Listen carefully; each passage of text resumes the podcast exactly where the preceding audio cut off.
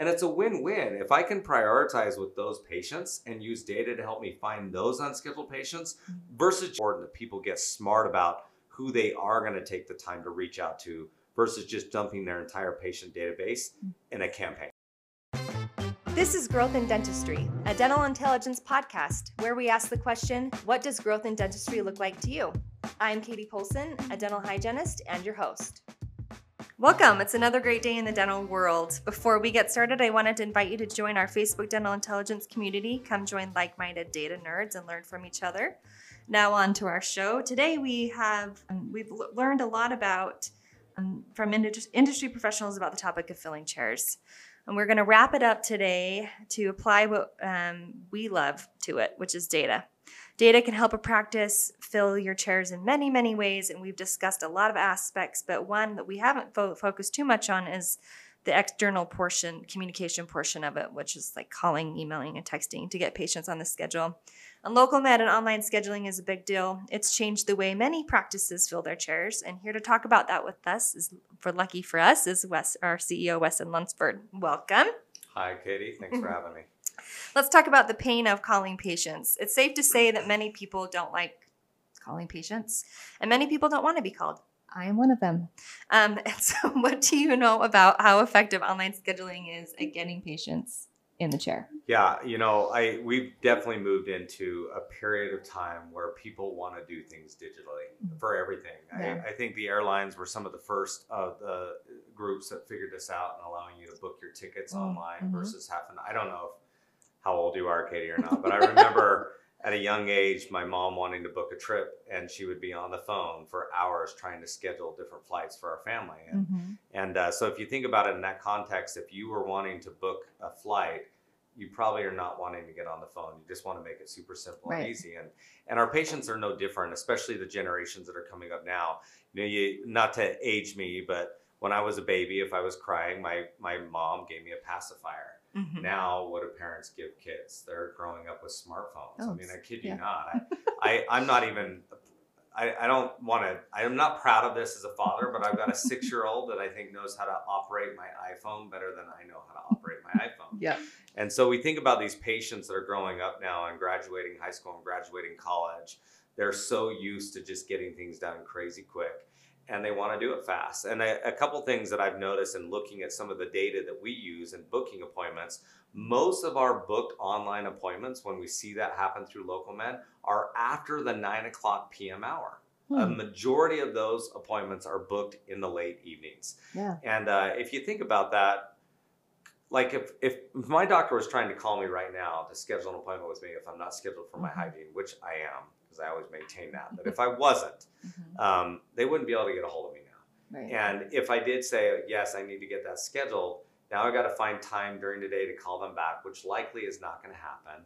And if I do try to call them back when I am available, they're already closed because Yeah. these guys aren't there past five o'clock. And Right. that's when I'm sometimes available is after the five o'clock hour. And so to me, just having that flexibility of, of, of the option, even if you are still going to be doing phone calls, and I don't think you should get rid of phone calls. Mhm. I'm not saying Yeah. replace it, Yeah. I'm saying add to it, but it's really nice to send a phone call. You can do a phone call and say, I'll also send you a text with a link to make this super easy for me. So you can either, or you, sorry, not for me, Mhm. but so that you can either call me back Mhm. or click the link and find the time that works best for you. That flexibility is what the patient base is really not just wanting, but they're almost demanding it now. yeah. And we see in healthcare, not just in dentistry, patients leaving providers for better technology to make ease of care better for them.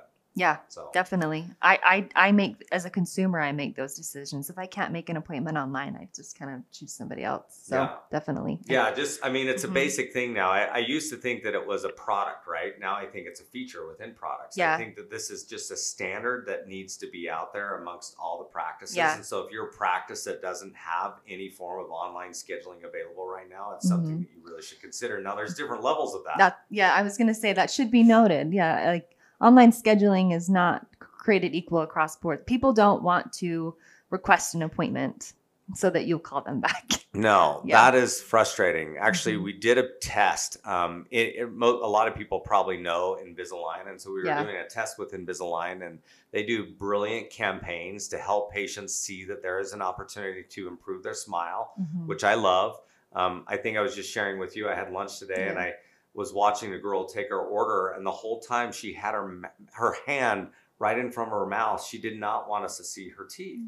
And uh, so I love Invisalign marketing because they really do help people see that I can improve your smile. And uh, but the problem with that is when you go on and you fill out the appointment, the online booking for them, which they're kind of concierge and they direct that to the doctor, Right. but it's not a real appointment. It requires you to call back. And one of our coworkers here was going through this test, Felipe Lee, and it took them three days to finally get the appointment scheduled.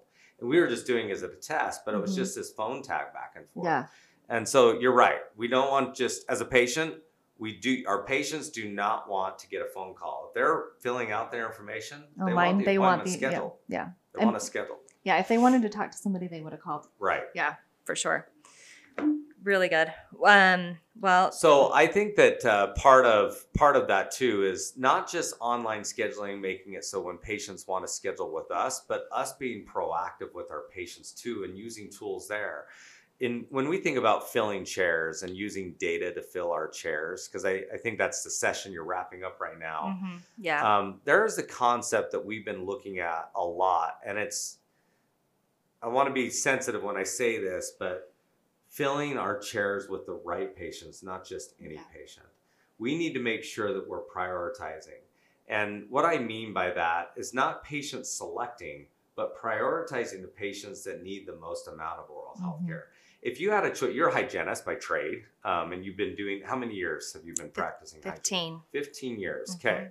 So, Katie, if you had a choice between having a patient come in that typically is pretty clean and there's not a lot that you feel like you're doing improving wise, you do measurements and their depths are all ones and 2s Mhm. versus someone that comes in or someone that's unscheduled and they have depths of threes and fours and maybe fives and sixes.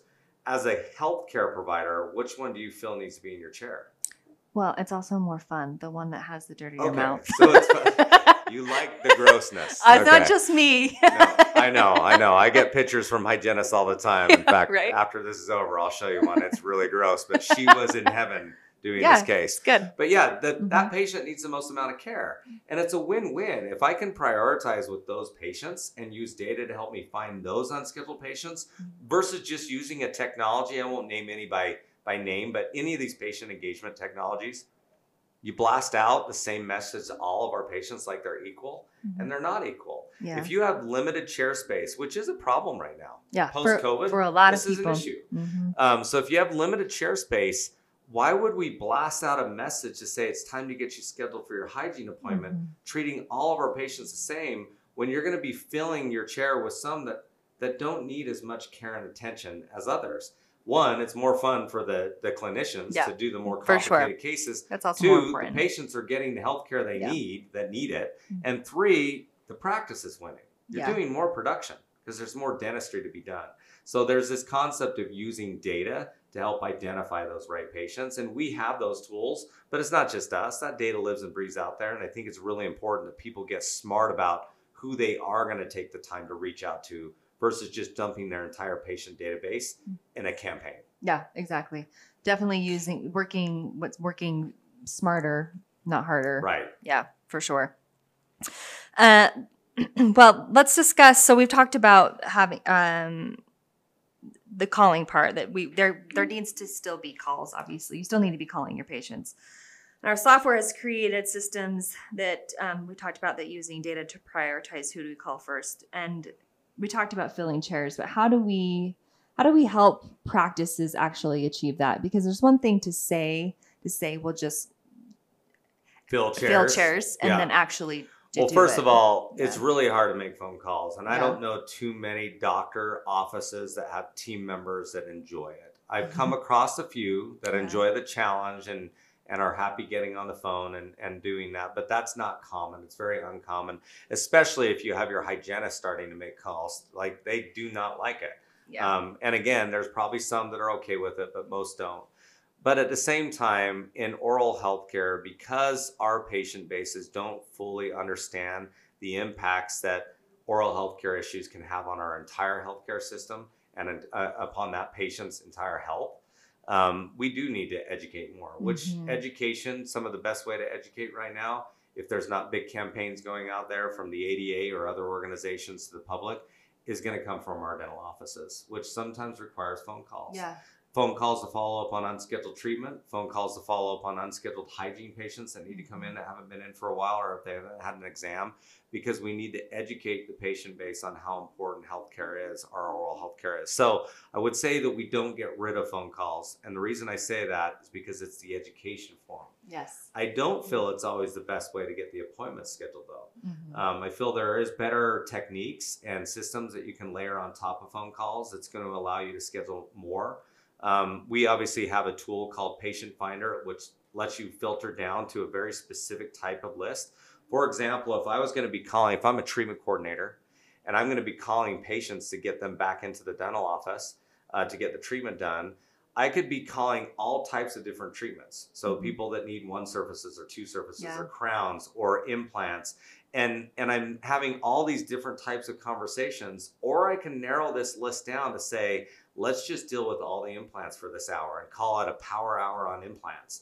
And once I get through that list, then I can move on and say, let's now just deal with the crowns and call it a power hour on crowns.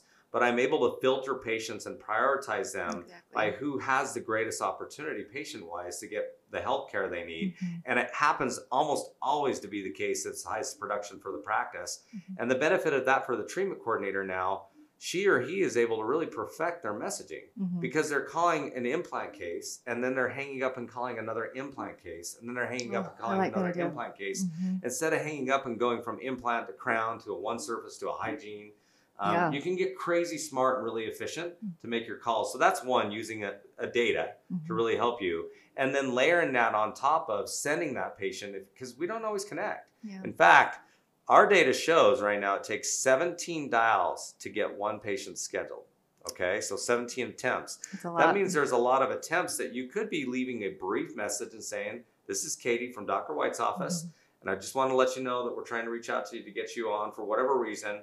I can make this super easy for you. I'm going to send you a message with a link that allows you to schedule for this at any Mhm. time. And if we don't hear back from you, I'll be following back up. Yeah.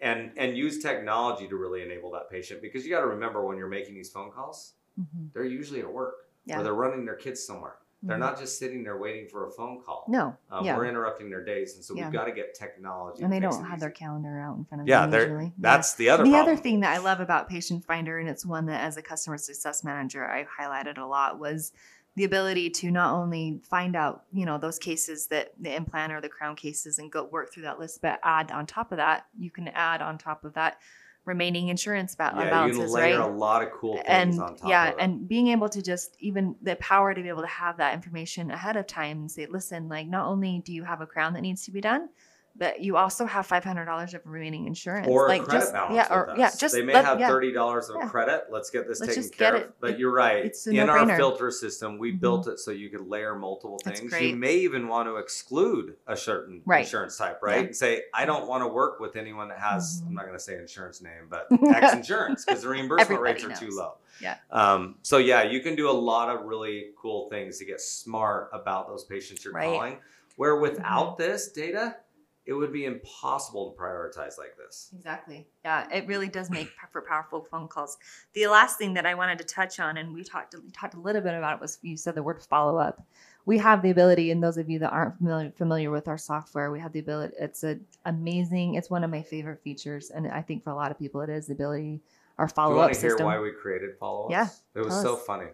I walked into a dental office back east. I won't say their name either. And I love her. She's still an office manager that works with us. And I go to her often to get answers about Mhm. things that we're thinking about that we need to do. And um, but when I first walked in her office, it was the first time I really noticed her method of following up. She had a book and she would Mhm. write down several notes inside this book. It was a binder Uh-huh. and then she had several post-its and around her desk, and the uh-huh. computer and i i asked her what what are you what is going on here she's like oh these are people that i need to follow back up on after i figure out what's going on either with insurance or verification or a claims or I got to schedule them or they need an answer from the doctor before they would schedule. She had all these different things. And I said, How are you managing all of this? And Yeah. then she showed me her three ring binder with notes in there too and would cross things off. And Mm-hmm. it was really interesting. I said, Well, what if someone called in and scheduled?